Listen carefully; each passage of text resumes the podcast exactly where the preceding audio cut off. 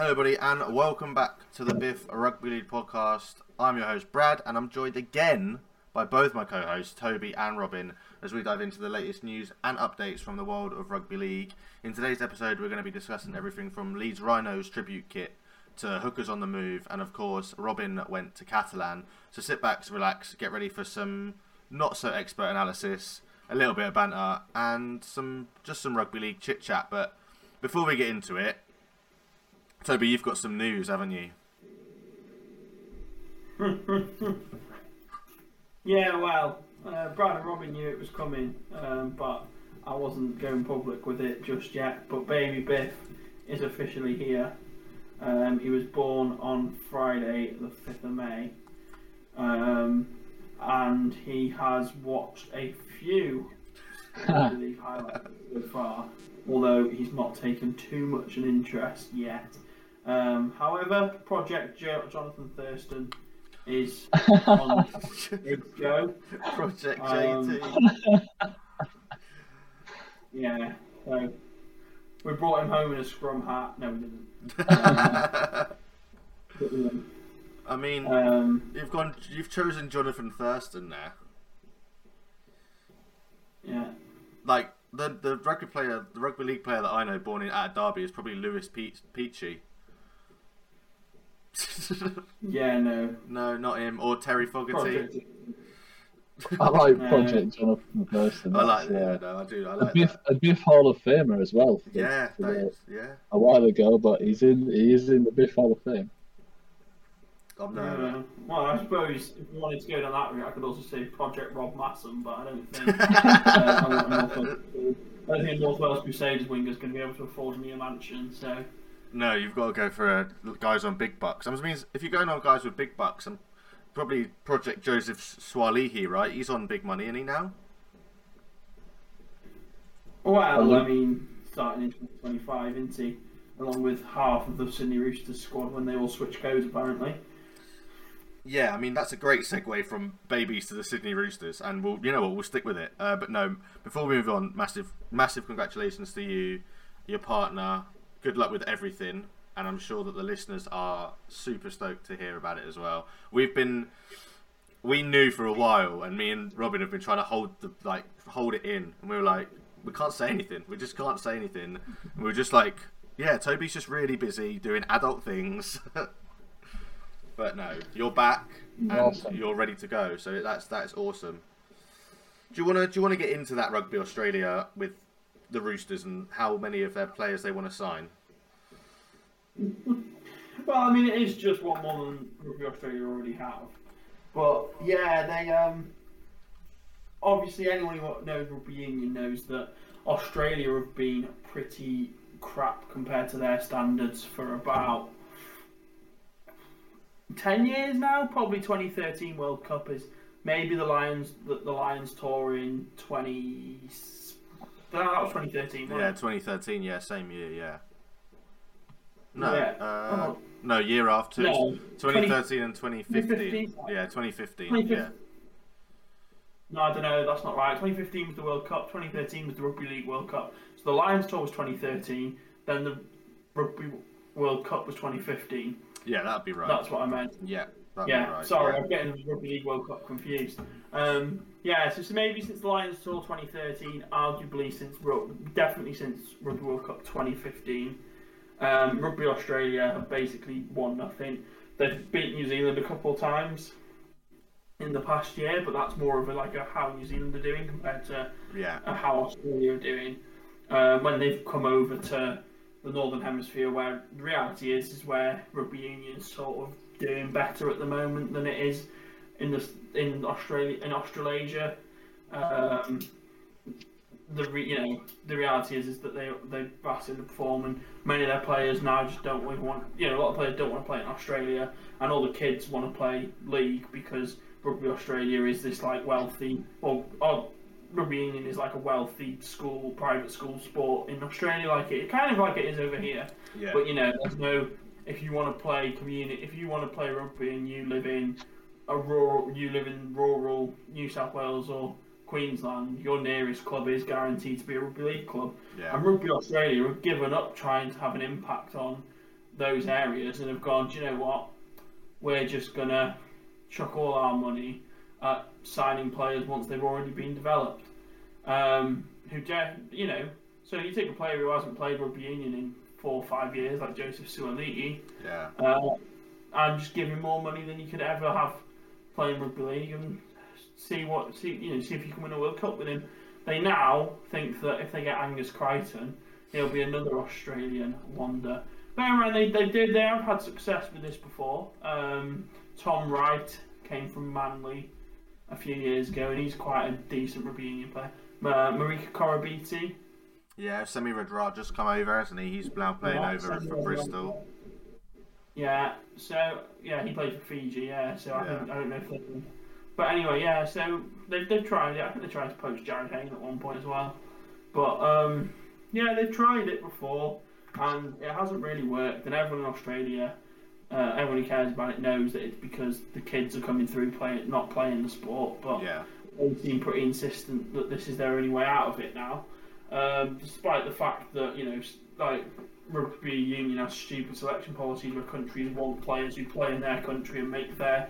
It's very monopoly. Like you know, you've got to have a monopoly, and we own rugby in this country, and everything that ha- you know we have to profit from this, and the players have to feed into our pockets. It's very. It's not about just putting on the shirt because you're the best Australian player. Yeah. I mean, one of the best players on the planet is Will Skelton, and he's he's Australian. He doesn't even want to play in Australia most of the time. So It just goes to show Yeah. what it's like, Yeah. isn't it? Yeah. basically, I guess the real question is: Do Rugby Australia, by trying to take out NRL, the NRL or Rugby League's best talent into their game and pay them a load of money, are they damaging Rugby League? Like, do we need to? I don't. I, I don't Do think. we need to be keeping these players like Joseph Suaalii? I think they're trying to damage rugby league, but you're looking at it and going, okay, they're trying to damage rugby league, but they're also putting a crap ton of money back into rugby league. Like if I don't know how much Crichton's going to get offered or how much Suaalii he got offered. I think he's going at the end of his contract, so there's not going to be a transfer fee, right? I don't believe. But if they tried to get any of these guys mm. early, they'd have to offer big money. They, do know, they, it'd just be mental if they wanted to get them in now. They just have to. They'd have to break like world records to get them over to play. We've seen it with Jason Robinson, Lote, Lote Tuqiri happen in the past, so it's not a surprise if it if it happens again. Um, I think Robin's just dropped out for a second, but very very interesting to see what he thinks. I don't know if he's going to come back actually. So if he doesn't, we'll move on to. I was going to mention his trip away, but he's not here. I don't know what's happened. Well, I'll just finish off with me. I'll just finish off with a little bit on Rugby Australia and hope he comes back. Yeah, Um, I think I fundamentally agree that all they're effectively doing is making the game stronger um, from the perspective that Joseph Suaalii's plan is to join rugby union when he's 23 yeah, twenty three. immediately playing the 20 no um, playing the 2027 world cup. Yeah, and then come back. That's and right, into the- yeah. Yeah. World Cup this year, 2023. Yeah, playing the 2027 World Cup and then play for whichever code you had more fun playing.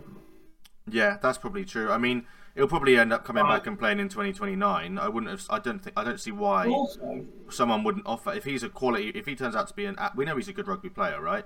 And if he turns out to be a great rugby union player and a great rugby league player, which we know he is, then we need. To, Yeah. But I don't think. I think. I mean, also there's the Go on. no. I'm just saying there's also the thing with him that he is a great rugby league player, but realistically, have they signed the player, the NRL player, who walked, who re- who walks into um, a rugby union team and makes it better? Like of all the players in the NRL, No. is he the one which will change Rugby Australia's fortune?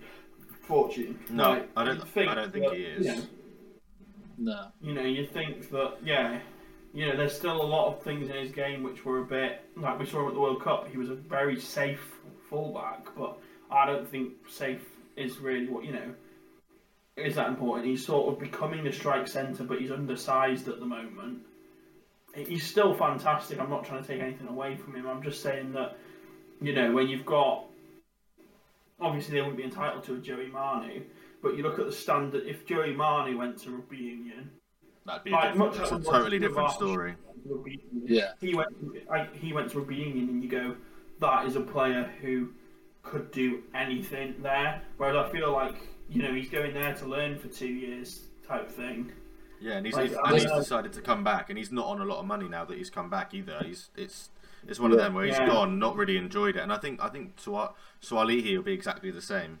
I think he'll come back Yeah. sooner than maybe Yeah. we think. But this then is why someone like Suaalii, I was going to say this is why, like you question about does it damage the sport.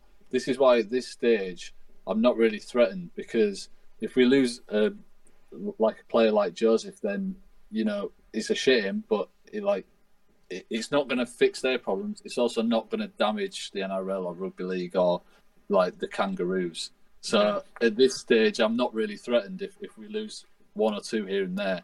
But if this is the thin end of a wedge, and it starts, uh, you know, more and more players start to go, and we do lose the superstars. Like if we lost someone like Nathan Cleary, then then that would you know put my put my attention up, and I would be thinking like there's there's a problem here. But at this stage, if this is all they've got, if they, if, it, if they have to pay ridiculous sums of money to get someone that's like a, Yeah. first team, and not the man, then um, then then I'm okay with it. But the only the only question I've got, and this is because you know I, I don't know much about rugby union, but we're talking about Rugby Australia signing signing this player. Um, but where's he playing during the season? Because like I know they play more international fixtures in the union, but what? How do they work that out? Like Rugby Australia bring him over, Yeah, but then who? is he, is he which going club to a, cl- is to? he going to a club? or is yeah, it just? yeah, he'll go to. Uh, Yeah. Sorry, let me just check it. He's he has got like he is designated to play for one of, like he will go and play for one of the. Uh, yeah, he'll play for the Waratahs, which is New South New Wales. South Wales, yeah, yeah, yeah. Yeah. Bear in mind the competition they play in is falling apart at the moment. He's- he's gonna- he's gonna- Suaalii is going to be on two million dollars a year, right? He's not even. I know he was Yeah. born in Penrith and he's New South Wales and Australian, right? But if this guy was good enough, he'd be playing. He'd have played for Australia at the last World Cup. And I know they Yeah. got. I know they got Tedesco Also- and whatever, but it's different. This guy, this this guy doesn't want to play. As from what I gather and the way what people are saying in the camp, he doesn't want to play for Australia. He's just going to play rugby league, and he's on two million dollars a year. I don't think if like I know he's contracted by Rugby Australia, but you know, like it, just, it doesn't. Yeah, it doesn't make sense. Doesn't it? Just seems like he's I mean, going for the yeah. two million dollars. He's not going to play rugby union. He's going for two million dollars. You know in rugby league how the clubs have way too much power over the players. Yeah. yeah, and like the clubs say we're not letting Australia have have Yeah. our star players because we want to have an off season. In Union, the, the Australia say we want you, we're bringing you in to play twenty games for Australia this year, Yeah. and to make sure that you're not fit, you will play eight club games this year. That's how like, and do you know what I mean? So you've got no one wants to support the game week to week. No one's bringing revenue in at the club level Yeah. and then it's not being put up the chain, and then any money they do get, they're splashing. So it's funny because in many ways, union's falling apart. It's falling apart in this country too. Yeah. Um, you know, it, it, I think it is. You know, and the reason, well, as Eddie Hearn said recently, it's because they've done that thing with which rugby league was struggling with for so long, where it's like none of the names in union are household names Yeah. because they they became so popular and they became more people would watch an international union fixture than would watch international football fixtures. You know, in some countries, and they became so popular that they became super in the limelight, super. You polit- not politically correct, but sort of almost censored. Like personalities got censored. It was all just, you know. Um, and then yeah, they've become to a point where they now have gone. Oh, if the England rugby team walk into the into a bar, no one actually knows who they are. Yeah. They've lost touch with with the, the grassroots, with the people that are actually enjoying the sport. And that's why that's why I think the it's really interesting, isn't it? Because it's kind of the opposite of what we've got in league. Like you said, the, in league we've got the club teams have the power over the players, and we're desperate for the international to be given priority. But this is almost the opposite, and it's Yeah. like too lofty, it's too global, it's too commercial, and actually, you, like you need people coming every week to see their club teams to to bring in revenue to create the players that make it to the international level and to to like drive the the interest of the sport like in between these massive fixtures Yeah, no, I get, I get that. It's kind of you want it, you want it to be a little bit less controlled by the clubs, but you don't want it to be as controlled by the international federations as what rugby union is.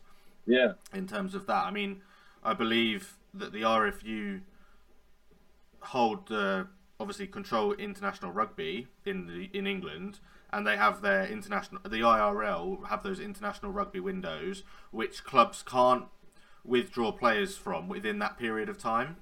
So they have to, if they're selected for England and they're fit, they'll go to England. Then England decide what to do with that player in that window. The IRL, the IRL need to do that in rugby league to decide. Okay, during this period, we control, like the the, the, the, the nations control what happened with the player within that period of time. It's like if lads are called up by Queensland and or New South Wales in the NRL, teams aren't going to withdraw them from those they, them those games. The players Yeah. have to the players have to withdraw themselves, or Queensland and New South Wales withdraw them. The way the rugby league works in terms of who's in control of a player at a certain time is so confusing. It just needs to be. I think that's just where it needs to be sorted out. Whereas rugby union, each country, each country's national team is run differently, and but they're all run in ways that probably need improving. So if that makes sense. The biggest loss I think league had to union in recent memory. I mean, there's again you got Koroibete, um, did Vunivalu. I think he went to union, didn't he? Yeah, he went over. Yeah, Yeah. So there's them, but I think in Danny Solomon feels like the biggest one. Yeah, he was he was Yeah. flying over it over Like, here, and then he went to play rugby player- He union. felt like the player who was becoming something in the UK. He was becoming a star, and Union poached him. Whereas when Vunivalu left the Storm, he, Josh Addo-Carr was the star. Yeah, I suppose. When- What about um, Tuivasa Sheck? Like he was the NRL's main man. yeah, he was he was the guy. He's won two Dally M's, I think, and he went over there and he was like, "Yeah, I'm just going, I'm just going to give it give it a go." Was it the fact that he was at New Zealand Warriors at the time he left? that- Yeah, so he was he was at the New? Zealand Warri- Warriors. and then decided he wanted to go and play New Zealand Rugby Union. And I think he's played a handful of games for the the All Blacks, not loads though. I don't know if he, I don't think he's played loads, but maybe he thought he was going to be a better player than that. Uh, he's played three times for the All Blacks, so it's not a lot, is it? And I mean, he went. Well, the best bit is he only went last year. played was I bet the reason he played was because people would go, I want to see Roger Tuivasa Sheck, the Yeah. league star, Yeah, and he's in Union. So anyway, yeah. Well, we, we're getting carried away. Um, We've, we've spoken far too much about rugby union for my liking. Yeah, way too much about rugby union. Let's talk about rugby league international eligibility. Um, he can, the guy who runs He Can Play For on Twitter has been doing a fantastic job for a number of years, getting out the names of players from the NRL, Super League, Championship, League One, State Cup, Elite One, Elite Two, Juniors, and lower grades to, for, for each for different countries all around the world. He does it in alphabetical order. This year we've seen Austria, Antigua, and Barbuda, uh, Bar, yeah, Barbuda, Argentina, Barbados, Brazil, Bulgaria, China, and Croatia. There's some names in there like I didn't know Michael Chee-Kam, Brighton Toto could play for China. David Nofoaluma and Nathan Cleary can both play for Croatia. The Cameroon are in there. Canada have got some really solid NRL and um, English-based players. Chile have got some names I wasn't expecting in there as well, like Marcelo Montoya. The um, the the Democratic Republic of Congo are there. Denmark, both uh, Fa'asuamaleaui brothers are in there for Denmark. Dominican Republic, Dominica, Egypt, Fiji, Greece. Uh, Germany came out uh, yesterday. There's some. I'll tell you what. That G- Germany, if they get to a World Cup, or these lads decide they want to play for Germany in European qualifiers, I expect you see Germany at a World Cup. Maybe not 2025, but definitely 2029. And then Ghana came out yesterday as well. Um, Grenada come out yesterday. Hungary came out today, and there's there's usually another one that comes out in an evening. So just there's some crazy players that can play for some teams we just didn't really know about. But I'm very interested to see what you guys make of the German team, like both Drinkwater brothers, Brent Naden, uh, Asu Kepaoa, Brad Schneider, Toby Rudolph, Aaron Pene, Toby and Ryan Couchman, David Klemmer, Jimmy Keinhorst, Tom Johnston, uh, Ronald Volkman, Josh Corrick, Adam Ryder, uh, Ryan Miller, and Ben White. They're just some of the names that probably like the average rugby league listener might know. And then there's loads of juniors lads as well, and state cup lads, and elite two and elite one players. I would love to know how a German person is either the parent or grandparent of a man named Asu Kepaoa.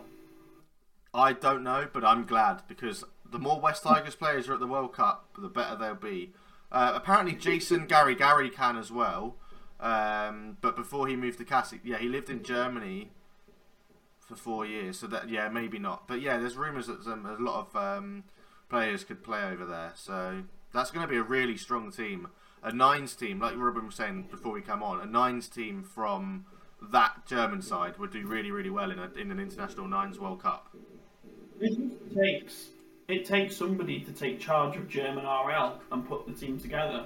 You know, it, it doesn't take much. It just take it takes somebody to have the passion that that, that This, that this guy has. put together Greece and Tongan would be like. Do you know what I mean? We wouldn't have the Tonga team we we did. Jason Taumalolo wouldn't want to play for Tonga if there wasn't a guy saying we're going to build Tonga and we're going to focus on heritage and we're going to Yeah. we're going to get players who are proud to put on a Tonga shirt. You know, um, because basically what happened is they phoned up one guy and they said, "Hey, look, like this is what we're going to be all about. We're going to, you know, we're going to be all about Tongan culture, and we're going to make your granddad proud." And I guess it's that, like, say, you know, if you say to the Drinkwater brothers and you say to, you know, Volkman and whatever, like, look, here's your chance to make your heritage proud and like really do something to German shit. I mean, Scott Drinkwater right now, it, like, well, Scott Drinkwater is a very marketable person as well. Mm. And they and they both both the Drinkwater brothers have said that they'd happily come out and play for Germany, providing that the fixtures fell into when they could.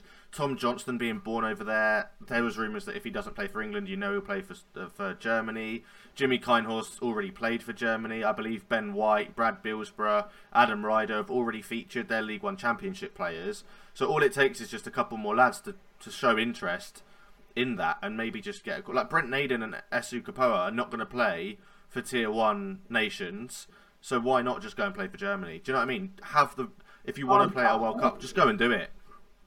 Yeah. In a game where centre partnerships are important, that centre partnership, if you that German team play against Greece, uh, Oh. Germany have got a better better centre partnership. They've got better uh, they've got better edges already than Greece do. They got a better fullback. They've got a better half. They're well, They've got an e- equal, if not better, halfback. They've got better props. Like they they do really well, I think. And there's, there's probably more that we don't know about as well. It's really really exciting. It's cool. This It's is, cool. where, this, is the, this is where this is where international RL. What's what's their name now? Is it IRL? IR, I think it is still the IRL. Yeah, oh. International Rugby League. Yeah, I mean the, I- the Rugby League Federation or something. Anyway, yeah, this is where they really fall down because they've got you know they've got the ability to grow the game from a na- national level. yeah. And as you say, they don't they don't put their foot down. Well, they haven't done anything. They you know they should have been able to negotiate international window. They Yeah. should have been able to negotiate, um, you know, progress and something that you can even sell to the NRL. Like ha- this is going to benefit you Yeah. because we're going to offer, we're going to make sure that every single within a four-year cycle, every single team is going to get an international fixture um, in their stadium, um, or some, you know, something along those lines. Like we're going to make sure of all that. But all you have to do is guarantee that your players can be released to any nation that we certify. Yeah, at any point, if you're if that nation has a game, they need like Jarrod Sammut goes and plays for Malta whenever he wants. Like he just and the club that he plays at at that time knows if Malta have an international game, Jarrod Sammut is available for selection.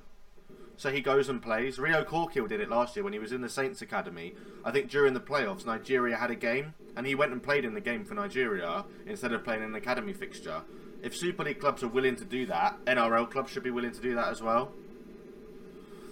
Which I, I but I know that they're not. They're not like that. Um, speaking of German players, Jimmy Keinhorst's one of those that is eligible. Him, alongside Ethan Ryan and Sam Wood, have all been told they can find new clubs for next year. They're not going to be offered new deals at Hull KR. Uh, Shaun Kenny-Dowall, Kane Linnett, and Lachlan Coote have all been told they will stay. What do we make of that move? What do we make of those? I mean, Jimmy Jimmy Keinhorst is um, is is a, a, a dependable player, isn't he? Like I, I, to me, unless unless they've um, unless they've got some big plan, I, would want to keep a, a, player like that around because um, you know, like you know what you're going to get.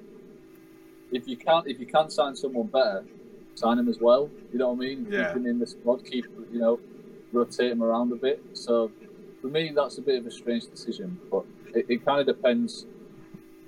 Like why? What you know what I mean? But what what have they got planned? Going to sign instead? You know what I mean? Yeah, definitely. Toby, if you what do you make of them? Because it's, it's weird. Hull KR supposedly one of the richer clubs in the the northern hemisphere, but they're not keeping lads that you would have thought would stay around for a bit. But they've kept their older lads that have been on the edge of retirement. Like people were saying three weeks ago, Lachlan Coote could be retiring this season. Shaun Kenny-Dowall and Kane Linnett are very old. They've been there a while in terms of the level they're playing at, but they're still very reliable. You, you, I feel like they've done this the wrong way around. I think. No, I, I know the players they've released, like Jimmy Keinhorst's thirty-two. You know, he's he's the same age as Lachlan Coote effectively, and is he really? Jesus. Yeah, Jimmy Keinhorst. It feels mad. It feels like he was coming through as a ten-year-old, at, or twenty-year-old at Leeds, like yeah. two years ago. That's mental. Anyway, Jimmy, Keinhorst is thirty-two. It kind of makes sense. Like he is. For some reason, he's not very well. Like he's not very well utilized. I don't really understand why. Because I don't think I've ever seen him put a foot wrong. But for whatever reason, I don't think he particularly want to re-sign, and he's probably you know like yeah he is he's not a player they see themselves going forward using really, uh, and they haven't really used. Um, Lachlan Coote is genuinely brilliant. I mean, I was thinking about it the other day, where him signing for St Helens is probably been one of the biggest moments in the resurgence of Super League. Yeah. Um, purely from perspective that was St Helens bringing in somebody who knows what culture it takes to be the best team in the world because yeah. North Queensland Cowboys were in 2015. Yeah. And when so he when he came in and did that, that that has the knock-on effect. Obviously, Justin Holbrook's got a lot to do with it too, but that knock-on effect of bringing true elite athlete mentality to Super League is what's grown Super League and made Saints world champions. Like it's all, you know, part of yeah, part of the system. It's all knocked on from there. So I really like you know I think that I, he's a wonderful. I think he's a wonderful fullback, and I can't believe he's at Hull KR sometimes. Like the fact that Saints were willing to let him go, I understand why, but the fact they were willing to let him go and the, willing, the fact that Hull KR were the ones who signed him is crazy. You know. Yeah. Um, I do get what you mean about age. Like they have re-signed three very old players, but Sam Hall. Was it Sam Hall? Uh, Sam Wood. Sam Wood. Sam Wood's never going to. Ryan Hall and Sean K. Dowell could be, could be fifty they will outperform Sam Wood. like, that is the reality. Oh yeah, You know, it's not. No, it's not. It's not a knock on Sam Wood, but that's you know that's not his level. Um, maybe you know they've signed him, they've given it a go, and obviously he's not the player that they wanted to fit that role. Um, so I think it's it's difficult. Um, you know, you need players who are going to fit your system, going to fit, are going to play in their individual roles, but most importantly, know what it means to pull on a shirt of a club. And Shaun Kenny-Dowall, Lachlan Coote. Is it Brian Hall you said? Uh, Shaun Kenny-Dowall, Kane Linnett, and Lachlan Coote. Oh, Kane Linnett. So Kane Linnett's another bloke who was in that North Queensland Cowboys team. Yeah. You know, they are three players who bring elite sports mentality. You know, they are play. You know, that, as I said, that that is in many ways it's the model that St Helens followed Yeah. to become what they are today was to bring in players who understood, players and coaches who understood what it takes to be, to not be a joke. Yeah. This is making sure that Hull KR go with Saints, Wigan, um, Leeds, and not with Cas and Wakefield, because that is Yeah. kind of they are right in the middle at the moment, aren't they? In Yeah, terms of their stadium, their their outreach, etc. They have got to stay with the top dogs and not drop down. And I think that you know that is probably what they're doing more than anything is keeping the attitude around the club as one that is of a high standard. Yeah. Yeah, that's really good. That does, yeah, that makes sense. That, I mean, I can see it now. That does make sense. In terms of other players potentially on the move, uh, lots of hookers, lots of number nines potentially shifting clubs. Obviously, James Roby has said, "Look, I'm gonna, I'm done this year. This is my last year. I'm gonna leave." So Saints have turned around and gone, "Okay, then we're gonna offer Daryl Clark two-year deal because he's out of contract at Warrington. With Daryl Clark out of a out of contract, do Warrington need to bring in another hooker alongside um, Danny Walker? They've been looking at Cruz Leeming. Like you're looking at that. I said before we come on air, I think that Saints have potentially gone on uh, gone after the wrong number nine. Like if I was Saints, I'd be going after Danny Walker because of the way he's played this season. He's been really impressive and he played very very well in that England game. But I don't know. I don't know if Daryl Clark's the right guy. His knee injury this year has limited him, obviously, but he's still one of the best hookers England have got, which actually doesn't sound great when you say it out loud. I don't know. Like I, feel like I, I sort of Sam Walker for me, the way he's been playing recently is really, really maturing and becoming a really good, strong hooker. So I, I, um, you know, I, I actually, I actually rate him. I do think he's our um, best number nine at the minute. I like, I like Cruz Leeming as well, and I haven't been following as closely at the Titans. I think he's, you know, he's holding his own, isn't he? Which is a, Yeah. an achievement. But I, I don't, I don't mind, I don't mind um, Danny Walker. I, I think he's, I think he's good, and I think he's only going to get better. He's, he's sort of like peaking just at the right time of his career. But do Saints, I mean, especially if this is now Paul Wellens, who himself has sort of admitted that Yeah, himself he sort of admitted that he spent all these years in under Holbrook and Woolf and he thinks and he knows what it means to how to coach a Saints team in terms of he knows that that, that Saints team go out there and they care about each other more than the other team care about each other. Like they don't want to see their other guy embarrassed by making a missed tackle, so they get across the field and they make that tackle. You know that kind of yeah, like you know he says that that's the culture that got instilled and they became this professional outfit who uh, you know they basically became an NRL team to get to that point. point and he's come in now he started uh, started to you know not perform as well as the other guys did yeah, and then he gets to, does he get to a point where he says well I'm now just going to try and play the way they played yeah. And that's the thing, and that he's he's, he's doing that, but it's not necessarily working, is it? if I replace James Roby with this young flashy hooker who runs from dummy half, who makes kicks in behind the goal line, who But but, is unpredictable. but Roby, but, uh, Roby's that um, player. Is he? Roby's still that. Maybe not so much now because of aging, but James Roby running from double half, running from dummy half, run, sorry, running from dummy half, putting in a kick from dummy half, not necessarily knowing what he's going to do. Yes, most of the time now he'll just pass it to whoever, maybe jump and pass it, but he still offers that. Uh, Against Penrith, he did it quite a lot. He jumped from nine, and I don't think Penrith were expecting it because obviously he's an aging nine. He's not going to want to carry the ball quite a lot, but he did. But when he's on the pitch, because he's playing less minutes, he's doing it more often. Whereas you're giving that to Danny Walker as a younger player. Yes, you're going to have to wait a year to probably to get him because he's at Warrington until the end of next season, and Daryl Clark's not. Maybe that's why they're doing it. But if I was going to choose one of them, I'd be chasing Danny Walker, and I wouldn't mind paying a little bit for him. He's 23 years old, and he's like Robin said, he's he's fastly becoming England's number one nine. And Danny and, and to me, Daryl Yeah, I think- Clark is not is not not even top three. I'm going to check thingy, but do you think that Danny Walker holds his own in defence? That's my Yeah, yeah. I think I'm he gonna- does. I think he does. Is he not Yeah, I- undersized? I think he's a an effort player. I think he I think he was undersized, but I think this season he's he's really matured and he's, he's getting there. And I think Yeah. like I, I like the 40-20s, like the last couple of weeks, I- he's he's nailed them at key points for England and for Warrington. And that, and that's something that I didn't realise he had in his game. And like every week, he just surprises me. And um, like I, I'm I'm I'm really excited. I'm really excited about it. I think I, I literally think that if he carries on on this path, he will be just as good as James Roby. I- I- If- I if He's not ninety six percent, ninety six percent tackle efficiency. What Danny Walker?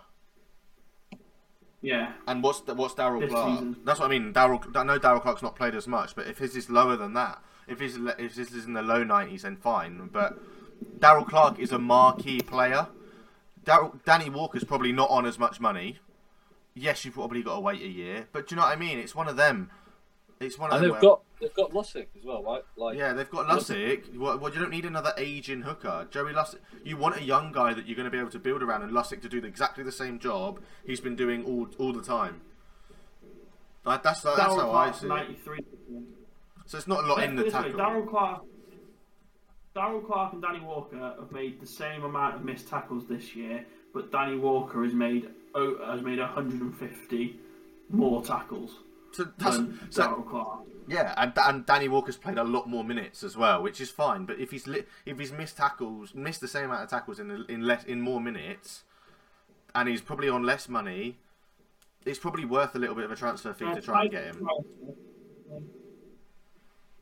That's the way I see it. I see Danny Walker. I I think Saints are going after the wrong nine, but maybe they know he's not a realistic target. Maybe he's an unrealistic nine to get. yeah, it, it would be pretty greedy. Danny Walker has recorded ze- has recorded zero errors this year. Daryl Clark's recorded five. That's nuts. That's mental. Yeah. This guy, Danny Walker, is on contract till the end of 2024. If Warrington win, win, I know they never won one, right? But if Warrington win a title this year or next, it's around Danny Walker. Uh, I, Danny Walker made Danny, Danny, Danny Walker's the number one guy. Danny Walker's the front, the face of that team if they win one.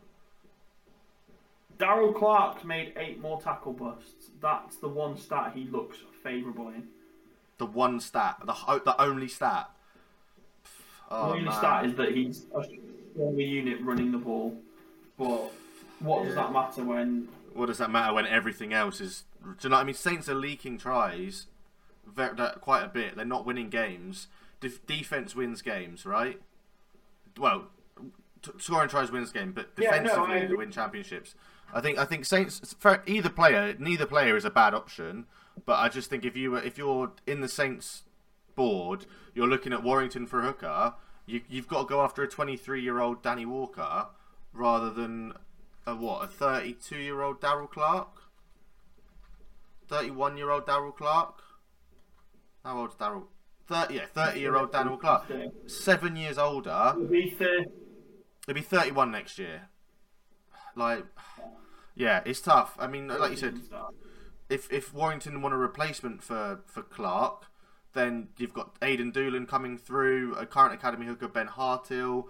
Obviously, Cruz Leeming's only on a contract till the end of the season over in the NRL, but if he plays well, he's probably going to be on a good bit of money. That's tough. I mean, that's that's probably a once this deal goes through for either for Clark, if it does get confirmed in the next few weeks, then then definitely worth having a look at. But I'm very intrigued to see how Danny Walker's future. Who? a hooker- No, just while we talk about hookers, a hooker who's off contract at the end of this year, Yeah. who who you could bring into Australia is Jake Turpin. That's a player I like the idea of coming into play as a, like a Daryl Clark replacement. Okay. um, to play as a second as a backup. Um, so yeah, I think that Warrington are shipping Daryl Clark off regardless, aren't they? yeah, I think he's I think- going, but I think I, I think I get why Saints have brought him in because they just want him to fulfil the role of giving the right halfback the right ball at the right time, and they know he's more likely to do it than whoever else next. Although no matter what, Joey Lussick is probably going to get the starting nine. So yeah, you need someone that's a bit willing to back up to, to Joey Lussick, and the fact that Clark's already doing that to Walker is probably a reason to bring him in. And then you're probably looking at people that are off contract at the end of 2024, 2025. for maybe that next option. I don't think either of Joey Lussick and Daryl Clark are the future of St Helens, but I mean, if if Clark if, if Saints handle Clark the way they've handled Roby, Clark's got an extra eight year eight seasons in him.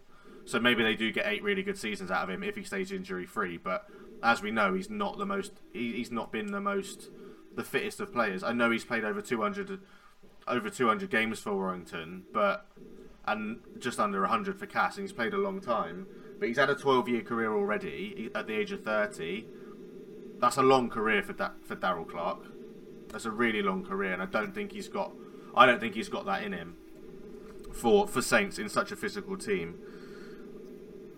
In terms Yeah. of, we'll stick with Super League, but we'll talk about something a little bit more, a little bit less serious in a way, more more sort of more serious off the pitch, but less serious on the pitch in terms of um, what Leeds have done. I don't really know how to describe it. It's, it's probably not serious really, but they brought out a new. Um, they've brought they've released their Magic Weekend kit.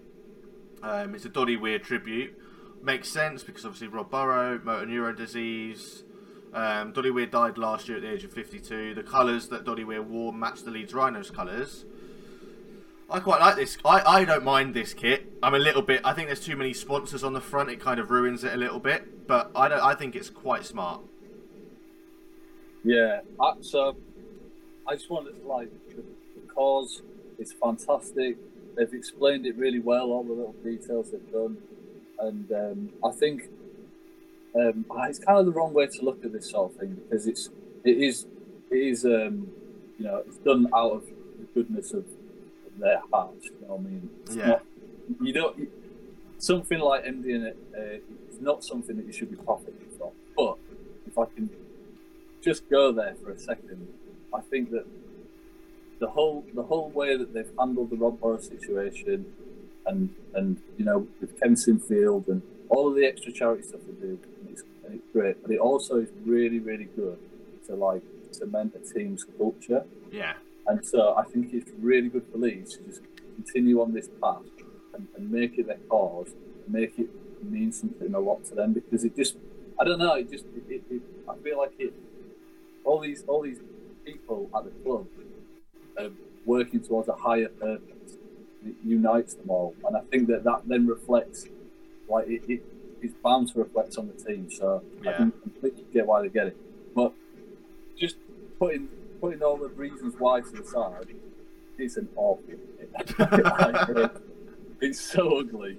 I feel like you can't say it because of the reason why, but it's just something to do with the Magic Weekend. It always confuses me why why teams put out these like horrific kits. And I know that most of them are charitable and there's always good reasons behind it, but I just think what like Why can't they be? Why can't they be nice looking charity kits? yeah, like I think that Yeah. the Magic Weekend is like we're trying to sell the sport in in a, like in a different city in Newcastle that doesn't have a Super League team. Um, you know, we put all this marketing into it, and then we put we put clubs out in not in their club colours, not in their usual kits. Like we're losing out on an opportunity to build brand awareness. Like Yeah.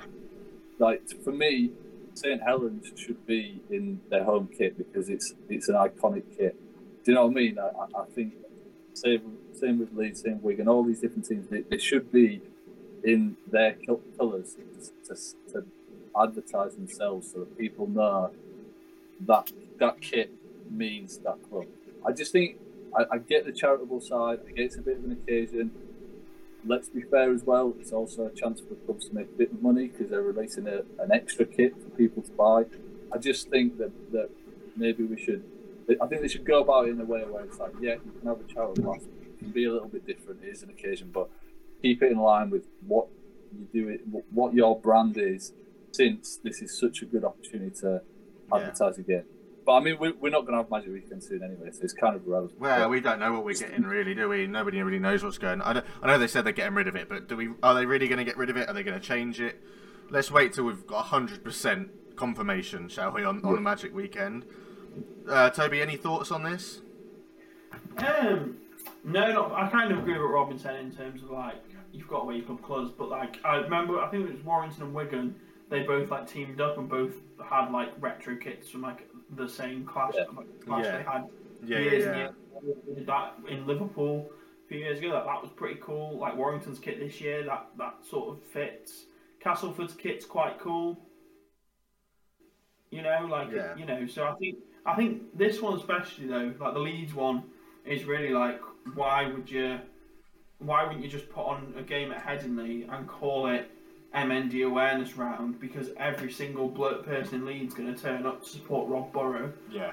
and wear that kit then, and everyone's going to buy that kit for Rob Burrow. Like, do you know? Like, Yeah.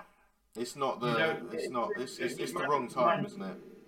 Magic, this Magic round, like Australia have copied Magic round, and NRL have copied Magic And they've smashed it. And they've smashed it because they do it over three days and not over two.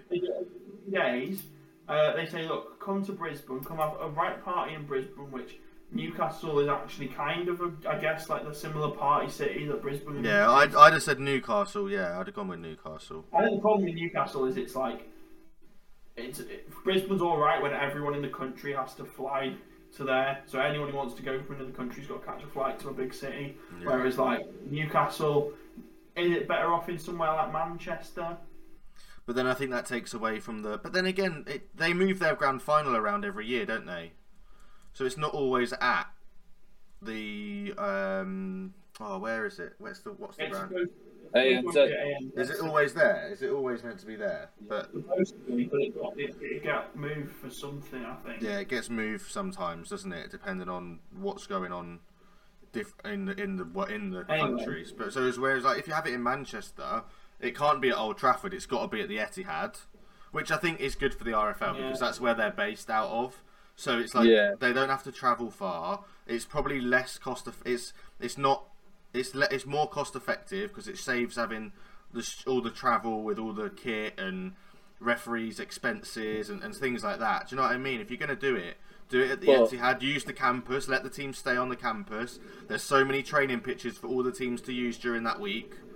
Like, But about- the only thing I'll say is, I, I know it's a family game, and so it's not all about this, but Newcastle is such a good location for like getting on the beers and making a proper weekend out of it. The stadium is right in the city centre. It's a walk away from the train station.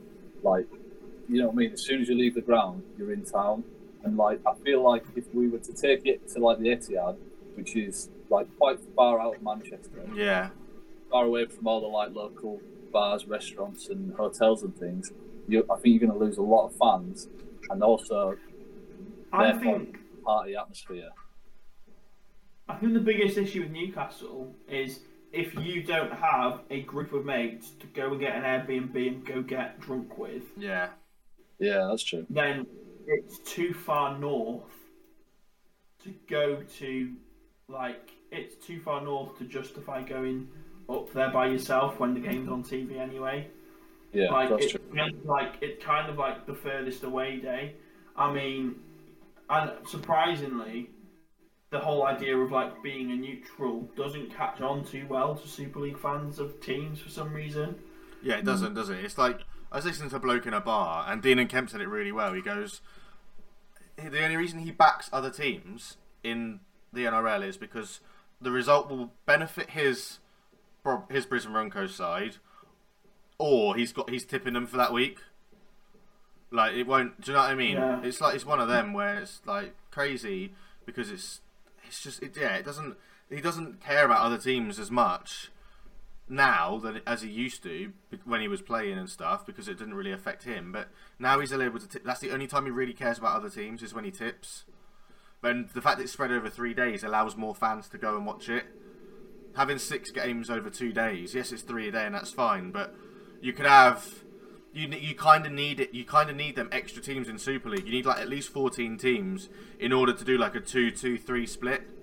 Does that make sense? Or a two-three-two split. Yeah. Having six makes it so difficult because you can't have one, two, and three. Because the first game's just one of the games is just going to be a normal game, uh, just at a neutral venue, so it doesn't really make sense. It's something that needs to be worked on if we're going to continue to do it, but it's one of those things that it doesn't really matter in hindsight because, well, at the end of the day, because like Robin said, there probably isn't going to be one next season or from from here on out, depending on what IMG say. Well, I think like they smashed it, didn't they? With like, when Oh, they- yeah. what, what really? What they? Well, Magic Weekend was a fantastic idea, but it was kind of a thing that like you've done it once, you don't need to do it again type thing. Because Yeah. well, a lot of people, you're spending money on a ticket that's value is three games and you only care for one. For one, yeah. um, which really annoys me. Like it really annoys me when I've been to Magic Weekend twice, and you see this huge, great, big singing atmosphere for Wigan, and then they all disappear before you've got Huddersfield and Yeah. Widnes at the night game or something. No one cares about it. Crazy, isn't it? Um, and then you've got that whole thing of like, should you prioritise playing a derby game or should it be like the best game or whatever? I don't know. It's all very.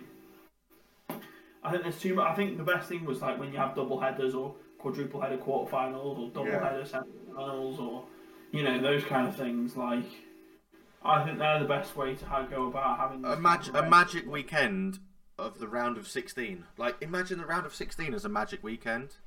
Two games on Friday, two games on, three games on Saturday, three games on Sunday, and you could do it at. I don't know if there's any grounds that are really close together. I don't know. Where you've got like two Problem pitches. I don't know.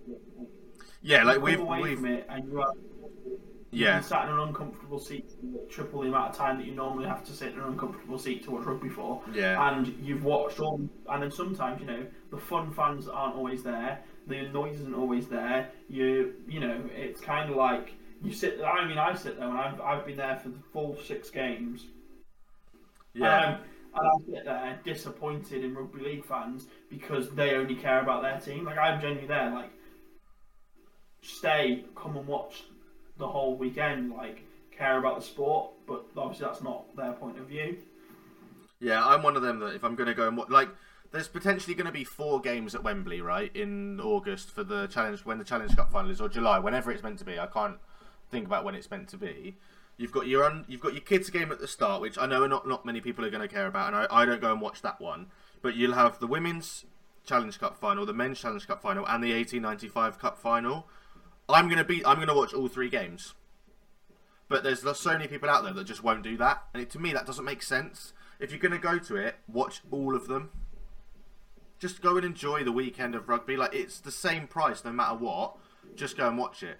But the price of beer and alcohol in and food and stuff inside stadiums is so much more expensive than it is outside of stadiums, and you can understand why people leave. But in that case, then why don't we allow people to en- re-enter stadiums? Because I'm pretty sure they do at Magic. I think pretty sure they do at Brisbane. They they allowed people to re-enter with tickets, Yeah, which so- means people can be in and out of the stadium if they wish to. This is something that they've um, messed up at York actually when when they've got the double headers with the um, the Valkyries first and then the Knights afterwards or whatever, Yeah, and you can't you can't get back in the ground if you leave, but you've got like an hour and a bit to kill, and like you say, it's so expensive to get Yeah. any food on. The only the only I'm a vegetarian. The only food that I can eat is a Kit Kat and a packet of Quavers. that's Like, mental. It- and you, it, so you kind of just sat there and like like Toby said, you sat in these uncomfortable seats or stood like a lemon for an hour and a bit. It, it kind of yeah, it, ta- it takes the fun out of it a little bit. Yeah, no, I get also that. think the NRL get away with it. The NRL get away with it more because they don't. They play weird schedules, don't they? They play. Oh right, We're going to play seven, uh, 16 teams once, and then six teams twice, Yeah, Yeah, or yeah, they get away with it. Yeah, they get And away like- with it. They basically, to an NRL fan, they say, right, we've got 24 games this year, 24, 25 games this year. We expect 12 home games. Um, and then we do, you know, we watch our away games on TV because they're miles away. So, and then we all, uh, but the one away game we do go to is the one where we play a team at, Yeah, yeah, yeah. At in that. Brisbane. Yeah, if you know what I mean.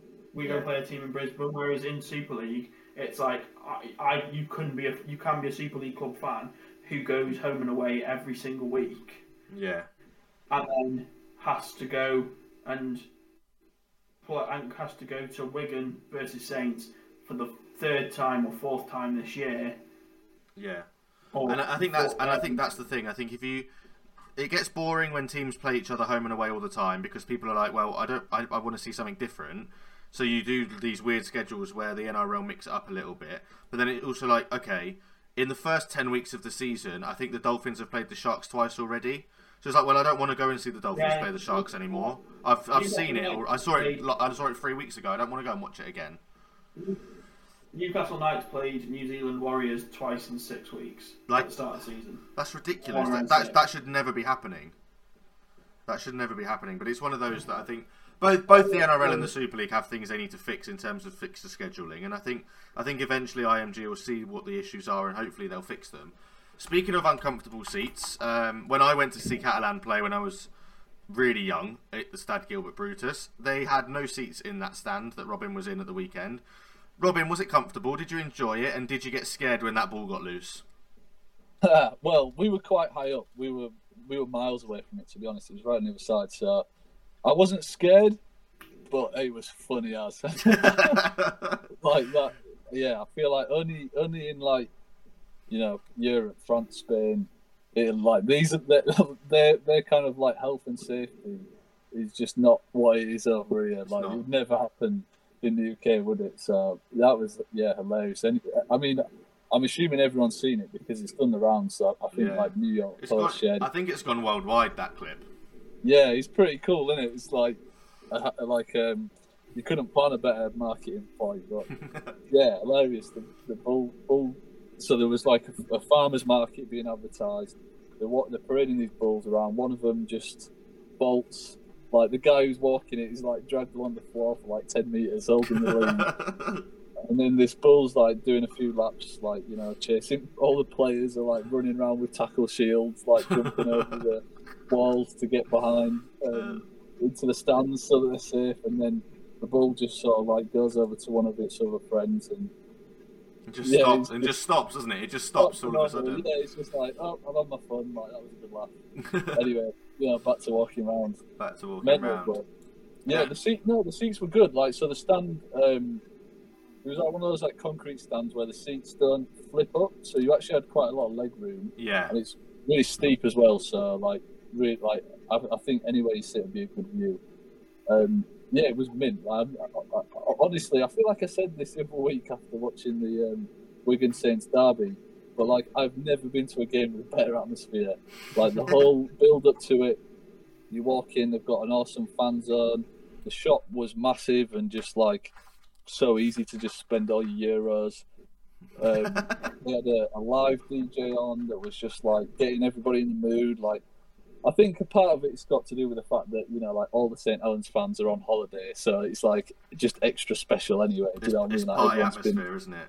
Yeah, and it was it, honestly it was great, and um, like lo- I saw loads and loads of like Lézignan shirts, Carcassonne shirts, um, Pia Albi. Like, I, it just felt like this is the the like the pinnacle of like French rugby league, Yeah. and um, I imagine that you know like it's it's a big deal. Like a, a Catalans game is a big deal. Well, that's the impression I got anyway.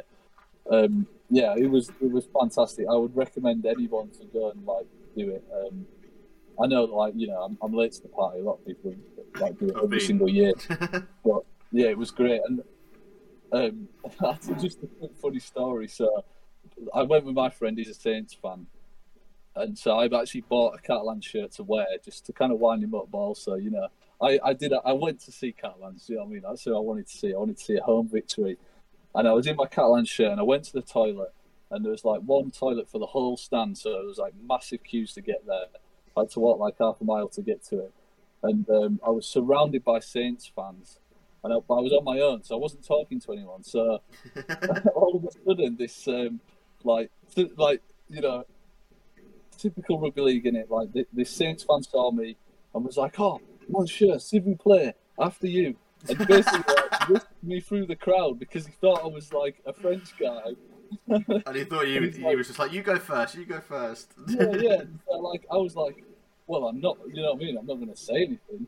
So I'm just like nodding and being like escorted through to the front of the queue and like allowed to piss and get out. And all I was thinking to myself was like, uh, like nobody asked me a question in French because the game's up. but yeah, so that was that was Oh, quite funny. That would have been funny.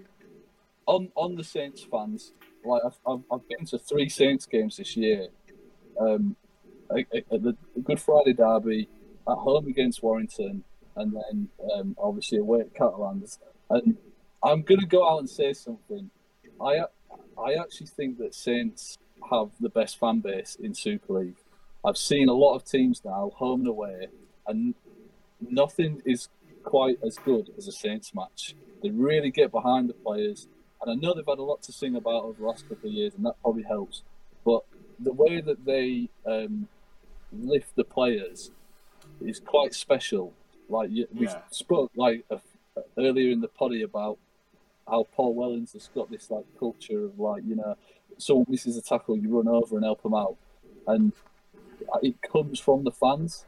And the you know Yeah. when when the game was getting tough for Saints, they were looking back at the Saints end and sort of going like, "Come on, lift it!" Like Jack Welsby is a player that really feeds off it.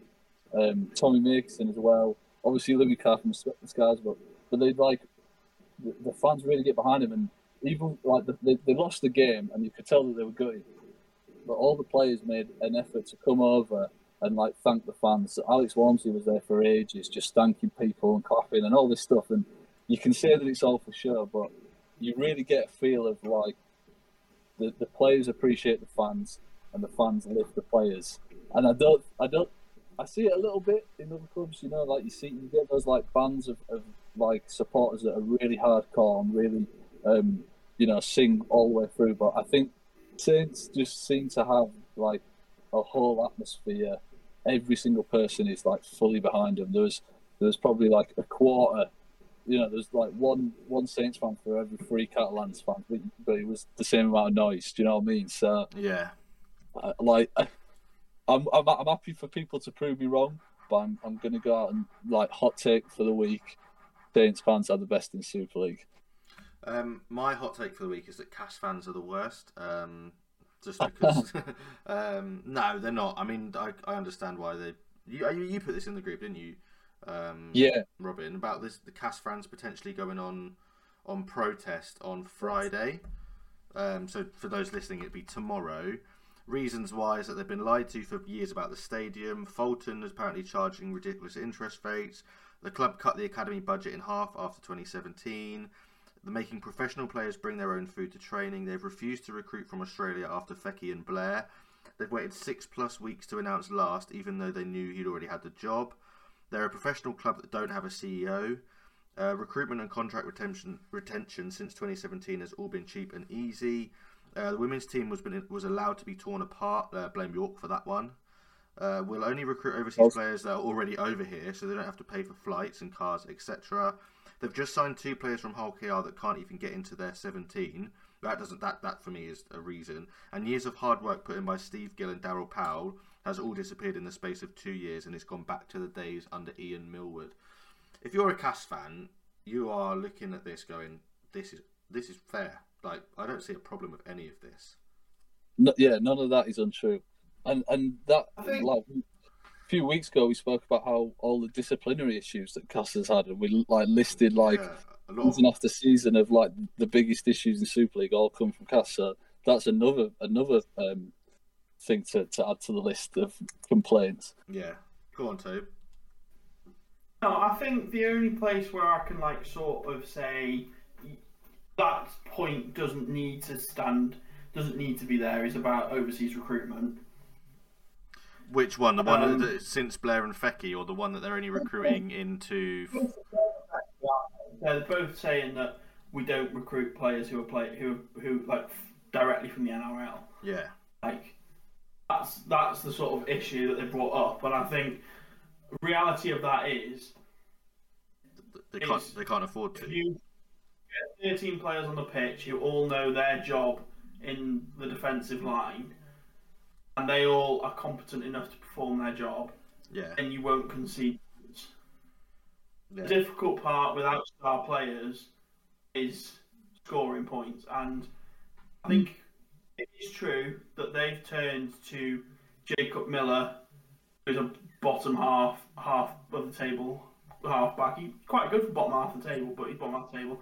They've turned to Gareth Widdop, who didn't do much at Warrington. You know, they, they've turned to players who weren't, you know, who weren't going to be the people to improve to make them look attackingly competent. yeah, Um, I think I can understand the frustration in some senses when there would have been players who, you know, even players like a Tom Opacic, who which Hull KR signed, that's that that that kind of signing is is huge. But I think you could easily, and I think even looking at their squad, there is a squad you can put together there that cannot that can not concede points. Yeah. Like you cannot That's you can true. you can set that team up to not concede. Um, and they choose not to. I mean, Greg Eden has never been a good defender. Just scores But- tries, doesn't he? Yeah. Getting that squad to score tries, but then what Castleford are basically in the situation of is it's like right, well you've got this thing where you're trying to sign players who can only play the wrong side of the game effectively. Yeah. the second side of the game, which is the attacking. You, you're signing, you know, you sort of, you need a guy, some, you need someone to come in with the philosophy of, I'm going to have a team full of players who put the Castleford shirt on and will give anything to not lose, not players who come in and say, I want to be the star in our winning performance, which Jake, Jake Miller, Jacob Miller is that, is the definition of that kind of player. Um, and yeah, I think, but I think the Australian recruitment is a bit like if they'd have, the, I think the real hard one to take is the academy investment because if you're not, if they invest in their academy properly, and it is true that some of the players coming through, you know, like Cain Robb, um, Yeah. like this, would almost definitely be at a bit better level than than they were now. Lee Radford was the wrong appointment. Yeah. You know, you needed someone who was going to come in and and really turn that team around, turn that team into something new. And what Lee Radford came in to do was pick the players who were already there and try and make them play better than Daryl Powell made them play. Yeah. Was Yeah. that that squad was always the squad is still now. It's always been the same Castleford squad. Um, and to be fair, I think since 2017, 20 the, the end of the 2017 season was Justin Holbrook's first pre-season. Yeah. Since that, so since the end of the 2017 season, rugby league in this country has been on a real upward trajectory to, be- to becoming an elite sport. Where Yeah, who are now the teams who are now doing well are the teams who are, you know, who are picking players to play specific roles, and those players are playing those roles perfectly. Look at how so what Salford have got out of Tyler Dupree. They've taken a player and they've gone. We know you're not brilliant right now, but we know you can do this well, and Yeah. they've gone and told him to do that, and now he's fantastic uh, because he does that. You know, they've obviously, you know, I think they brought in players who come with the mindset of I'm gonna play my heart out, and I think that's probably the only reason you miss Australian recruitment is because you you sign pr- actual professionals, Yeah. not, not Joe Wester scrans. So to dig. Yeah. anyway, Cas, Cas always, um, you know, they got like the type of like classy Cas, and I think they always like to play that like um, off the cuff, yeah. like attacking style, like very high risk, and like 2017 was like, like Toby says, it was is the game was a bit different. Then you could get away with it, whereas now we're not seeing that. We're seeing more of the like, yeah. It, it's it's much it's much harder to, to play that style. yeah, it's much now, harder to make up for the for like silly mistakes now. yeah. way sports has gone in general, like we were in an era ten years ago when the best team was the team who bought the best players. That's not necessarily the case now, is it? No, but it's not. It's, it's happening in football. Like Man City were brilliant ten years ago because they bought, they bought, they spent money on every single position and improved it, and now they're brilliant because they developed Phil Foden and they've developed Nathan Ake. Um, and they developed, you know, they developed players who. Sorry, that probably doesn't mean anything to people listening, but they basically took players who, when they came to Man City, weren't ready to win a Premier League, and now they've got an injury, and that player's in there over a player who everyone knows has more talent, but doesn't do their job as well. Yeah. That makes sense. a job that helps the team as well. Yeah. Um, and you think that now, like Saints, it, ten years ago, how hard would it have been for um, Batchelor to break through the Saint into the Saints team? Yeah. No or chance. well break into the Saints team. Uh, you know, he probably would have had to go out on loan somewhere, blah blah blah blah. blah. Um, how hard would it be for Tom Holroyd, who I mean I don't really rate him, At anyway, Leeds, yeah, no, same point though. Yeah, Paul it's- Gannon, um, you know all these players who now like they've been given opportunities by their club because that's the way you have to go. You have to recognise your talent before it's and, and you have to develop it yourself. yeah, I think that Castleford aren't developing anyone. They're just trying to sign people who are already developed and say, "Well, come on, show us." so it's How what you can do. Yeah, and, it's, and lads are like, lads are like, well, I'm being paid, so I'm going to stick it out. And they're not necessarily worried about what happens because they know that they're going to get caught. So long as they don't get relegated, which they probably won't because that's how bad Wakey are. They know they'll they know they'll be okay. Do you know what I mean? Then, then the teams aren't just gonna. They're just not gonna recon. They're just not not gonna re-sign at the end of their contract. But they know that if they play well enough towards the end of that contract, they'll get they'll get a new deal. Uh, speaking of cast, they've just announced that um, as while we're recording, they've just announced that Craig Lingard has joined uh, as an assistant to Andy Last. Um, but Craig Lingard will continue his role at Batley throughout 2023, which means Batley need a new head coach for 2024. Uh, they've announced someone I'm not really sure who who it is. I believe it's someone who's within the um, within the club already, which is good for Batley to continue that sort of structure because that's really well. Talking about head coaches as well, though, Bradford Bulls sacked Mark Dunning yesterday after he was it. I, I think you put it in the chat, uh, Toby, didn't you? Was it you? No, I put it in. Oh, Robin. Robin Oh, did this as well. He rips em- embarrassing Bradford after they conceded 42 unanswered points in an absolute drubbing um, on Sunday. So he's been sacked. Six potential replacements include James Ford, um, Paul Anderson, come on, Danny Ward, uh, Mick Potter.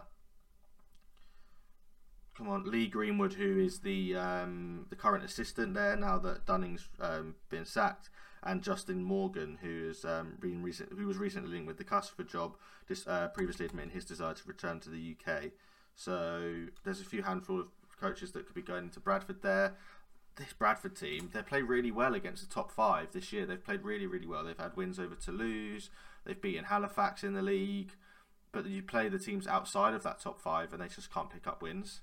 It was really interesting to see that they've they've beaten Widnes. I think they've beaten Widnes, Sheffield, Toulouse, lost to Fed, um, and then they've beaten um, like London. But then they've lost to Keighley, Batley. I think they lost to York. They've lost to I think they lost to Barrow as well. Like they've they've they've really struggled against teams they should be beating, but then beating teams that they they should be they should it doesn't Yeah. matter if they win or not, but they they're sat sick. They're on the same points as Widnes and Halifax in uh, sixth. They've obviously got a, a lot worse. They've got seventy less points difference than Widnes, but they're only two points behind Toulouse and Sheffield, who obviously are doing Sheffield are doing really really well. Toulouse lost again, so they've now lost three this season. It's, it's a weird one because I didn't think Bradford were playing badly, but it obviously it's obviously clear that they're not. Sorry, Bradford aren't. I'm reading totally the wrong thing here. Um, they're four points off the third and second. They've um, they've won five, lost five, so they've beaten the teams in the top five, but lost against the teams in the bottom five. So that's where they're sort of going wrong. it's weird, isn't it? I I I- wonder how much um the cut like you know what the coach said in the media after the game had to do with the fact that they got rid of him the next day. I think when when you when you start slating your players and he said, you know, there'll be personnel changes, they gave up, you know, when you when you get to that point, you've got nothing left in your arsenal. Do you know what I mean? When you when your coach does that, you, you can only really pull that once. Yeah, And if it doesn't work immediately, that's it. You're done as a coach. And I think um, I was reading about the, the Dolphins in the NRL and, and about Wayne Bennett, and the, the reason why he's he's such a great coach and so well respected is because he offers um, a lot of support for his players. He gets to know them, yeah, and you know he has like an open door policy, and any issues off the pitch, on the pitch, come like you know I'll sort it out for you. And it's kind of like um, if you if you provide that level of support and then slate your players, that's very different to not providing that level of support and and slating your players. If you see what I'm saying, it's kind of um, yeah, it, yeah. I I, No, I, I I, I saying. think it's rare that we see coaches say those things so I won. I won. I don't know. I, I feel what I'm trying to say is I think there's more going on behind the scenes. You know, it shows it shows frustration and and desperation Yeah. from the coaching. So I wonder if there's stuff happening, you know, at training and things like that that are, that are causing this. Um, you know, like you said, they're not doing badly in the table, but they've, you know, one one embarrassing game and everything's fallen apart. It feels like. Yeah, it does. It's it's a really weird thing. Toby, what what do you make of the situation at Bradford? If, I don't know. If, obviously, you've not been able to follow lots of what's been going on, but it's a weird one. I, I don't think they were in a position he needed to go, but clearly oh. something behind the scenes has meant that this guy's had to go. I think Bradford believed they were in a position to compete this year as well. I And they're think, I think I think we those, did when we were looking at the squads. I thought Bradford were going to be up there. Yeah, I think we, we all did. We all said they were going to be up there, didn't we? Top six, top top I five, top always find six. it crazy. Like in the championship, teams change every week. It seems like your old packs unavailable from week to week, and Yeah, all them. Their team, which they put out on Sunday, had I think three dual reg players in. yeah, Like, and they've gone. The, they've got the. You know, I don't get how you don't. How you, as a semi-professional team who are in the second flight of English rugby, yeah. don't have enough cover for injuries. Like, don't have enough players. I don't. I don't even think it's an injuries thing. I think they're just changing their squad so often that it's just not working for them. I mean, you saw in the Challenge Cup when they couldn't have the dual reg players play, what happened? The Halifax squad was was very similar to what had played them what two weeks beforehand, and Bradford Bradford beat them like fair and square. Bradford won. But they had Donaldson, Roberts. They had loads of they had four, four or five dual reg players come in, play that game, and they beat Halifax at the Shay. They take those players out. They replace them with actual squad players contracted at the club. Halifax go and beat them 26 0 They go and concede 42 unanswered points. They go they go 12 4 up. They're 12 4 up at one point in the second half, and they concede 42 unanswered points in the second half. So in the last in the last two weeks, they've conceded 80 points in two games. Like some clubs concede that in one week, and the clubs are like, yeah, whatever, that happened. Like But you know, they accept City, it. Uh, it's just weird. It's just it's just an odd. It's just an odd decision. I don't feel like it needed something. Something back behind the scenes had to have happened, right? At the end of the day, like, I truly believe this. Like, as long as you've got 13 players who can who, who can make their tackles and can understand the basic principles of a sliding defense and Yeah, you know like can understand what they need to do, you know how to cover the, the pitch and in Yeah. defence. Like, you shouldn't concede points in if against teams who are sort of equally matched to you yeah, you, you, know, and obviously you do because you have to do certain things to try and dominate the ball, and it's a lot more than that. But at that point, if you can play your role, which is just how Melbourne Storm are so successful, every player goes on that pitch and has a role to do, and they, they, they carry out that role. And then on top of that, it, it's then about mentality. It's then, do you believe that you're the better team in this game? Do you believe that you you can win this game? Do you believe that you know, do you think that you're winning this game for yourself? Are you winning this game for the play, the guys next to you? Are you winning this game for the club? You know, why? You know, it's sort of that. It's like mentality. I, I'm really getting to this thing now where the team who wins things in any sport is the team who mentally is mentally has the best reason to win it yeah, Yeah, like it you know it's you've got to be like talent is important in one on you know in a grand final say. Like when it comes down to it's come down to what Saints versus someone or even Saints versus Penrith. Without Jack Welsby Saints probably aren't World Club champ- champions. Yeah, but definitely. but would Saints even be in a position to compete in that game if every single one of those players didn't didn't share the same passion to play, to get to play and to perform at that level? Yeah, Um, I think so many clubs just don't don't do enough work on showing the players what they you know what they're playing for. Give that give them the players a reason to play. A lot of them, it's like you know, you're playing for yourself, especially at championship level when players seem to come in and out on such a regular basis. You're playing for yourself. You're not playing for the Bradford bullshit, and and that part of that, you know, you're not playing to be a, an elite rugby league player, and part of that's obviously because you're out, you're part time. Yeah. But you know, you're not you're not a team. You're not. No, you're not a squad. You're not, you're just lads that come together to play every week, and you're not going to be. You're not training together every week, so you can understand where the difficulties lie. know, and if you've got another job, you've got your job which pays your bills, and you're playing rugby because you love it, and then you're kind of like, well, I'm not, you know, I love it, but I don't care if I do well or not because I'm never going to be professional, or I'm never, yeah. or I don't want to be professional, or I'm never, you know, it's, I'm never going to be important. There's also, honestly, mentality is, and it's impossible. To, you know, psychologists do so much work with teams now to try and get them to the right place, but you know, the best coaches have built the best cultures. Um, as you said, and it's, it's so hard to do. I think on Bloke in a Bar, Dean and, Kemp, Dean and Kemp says that what Craig Bellamy wants at Melbourne is for them to play as hard in every game of the regular season as they would in a grand final. Yeah. Like he will grill them if he says he will say to players, "I can guarantee if that was to, if that tackle means you lift the trophy, you make you make it. So why didn't you make it now?" Yeah, because it still means the same. Yeah, And for, for these players, nothing means you know all th- this game means is we're not as good as Featherstone. Yeah. Yeah, that makes sense. Or as good as anyone else above them in the table. So it's really interesting to see. It's very it's an interesting story to see where it develops, see where Bradford go next. Um, the last thing just to mention this week is that the women's rugby league nines tournament returns to Warrington, uh, returns to Victoria Park as it did last year. Um, this year's competition will see all 12 Betfred Women's Super League sides take part alongside invitational teams including Leamington Royals, Cardiff Demons, Newcastle Thunder, London Broncos, and Workington Town. The teams have been drawn into five groups with a top team from each group, plus one wildcard, making it through to the finals day at Salford's AJ Bell Stadium on Saturday, June 24th.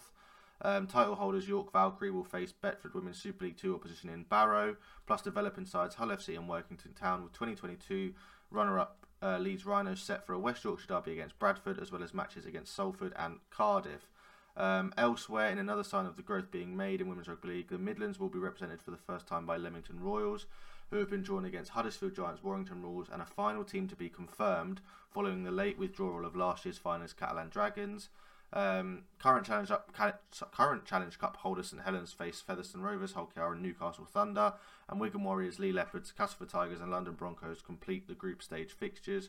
Uh, play starts at 10:30 until 4. Entry is free, and much like last year's event, the occasion will have a festival feel, including educational workshops focusing on the women's game.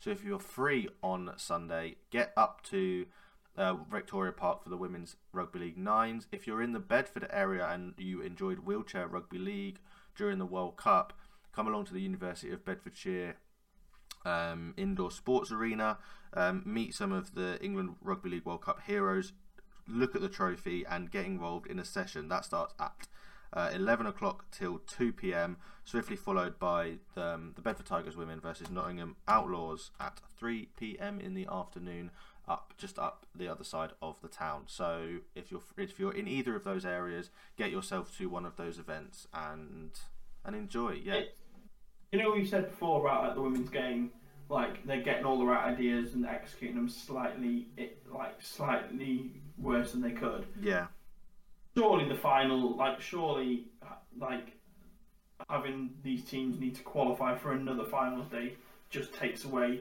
some of the watchability. You could do it in one weekend, couldn't you? Like, yeah, you're going to watch a bunch of drubbins. Yeah. Um, for them to be told, "Oh, come to Salford to see who really wins." Yeah, it's it's it's. It, I, I, I like the fact that there's new teams in there. It was kind of what we mentioned with the Challenge Cup restructure. I think it was a week before you came back where we mentioned that the women's is in a group stage, but you could use all the women's from all the all the Super League leagues, all the Championship, the League One, League Two, whatever, and you could actually have a knockout competition where the Super League teams come in at a certain point. The only teams that come in late are the Women's Super League Group One teams or, and the Group Two teams. At a certain point, when uh, you're still going to get grubbins, but you're going to get a lot of closer games earlier on in the competition.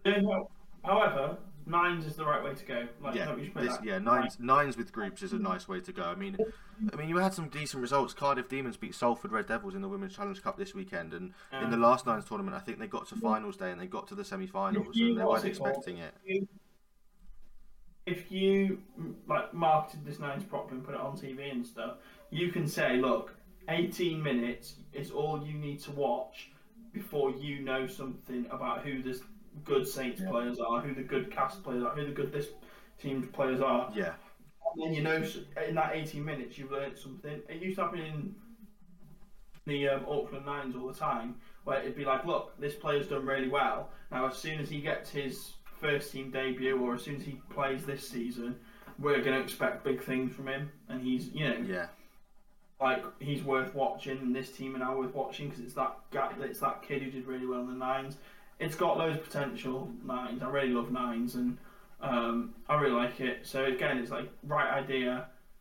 Are you executing it right? But like at least the idea has been had in the first place. yeah. It's a really good. Ex- it's a really good idea. It's well, apparently last year was a really good event. So please get down and Yeah, I, And you I watch it? went last year. I went last year, and I, and all I was thinking was like the exact same thing. This is such a fantastic idea, such a great opportunity, and it, it just it needs to be um, pushed a hell of a lot more because, like, imagine if we could do this for the men's Super League. Like, imagine how awesome that would Yeah. be that weekend. Like, this is yeah. You it- could do it. I- you could would- do. You could mix the weekends up, couldn't you? You could have it run longer and have. Do you know what I mean? And just constantly, I just think- games on games with no breaks in between games as well. Like just get as soon as one game's on, get the next game on. Just rotate it all the way through and just get it done. They do it with the London Sevens. I think that's coming up in a few weeks' time in rugby union, and that is just it sells out Twickenham. Do you know what I mean? So there's no reason why we can't do something a like that with nines. So, but no, I believe that's it for this week's episode of the Biff Rugby League podcast. We've touched on everything. We've touched. We said we, we turned up. We were before recording. We were like, "There's not really much to talk about," and then we just gone bang, bang, bang, bang, bang, bang, bang, and we've men- we've mentioned about ten different things. So that's just the world of rugby league. We don't think a lot's happened, but more's happened than what what we think it is. Um, so, like I said, make sure you get to either the nines, the wheelchair uh, showcase, Bedford Tigers versus Nottingham in a friendly. The women's Challenge Cup has started. All the rugby league seasons are underway. Thank you everyone for listening. Thank you everyone for supporting us. Um, our listeners are growing week on week on week, and we can't thank you enough. So continue to support, continue to like, continue to subscribe, continue to follow. Drop us a uh, five stars on Spotify if it allows you to. Subscribe to us on Amazon and Apple Music if if you can, and we'll give you as much as more more can, more content as, as as much as possible. Really, um, boys. Thank you very much for joining me. Toby, again, congratulations. Robin, go and watch more games other than the Saints, and I'll speak to you throughout the week. And for everyone else, we'll hear from you. Well, you'll hear from us next Thursday. Thank you, everyone, for listening. Goodbye.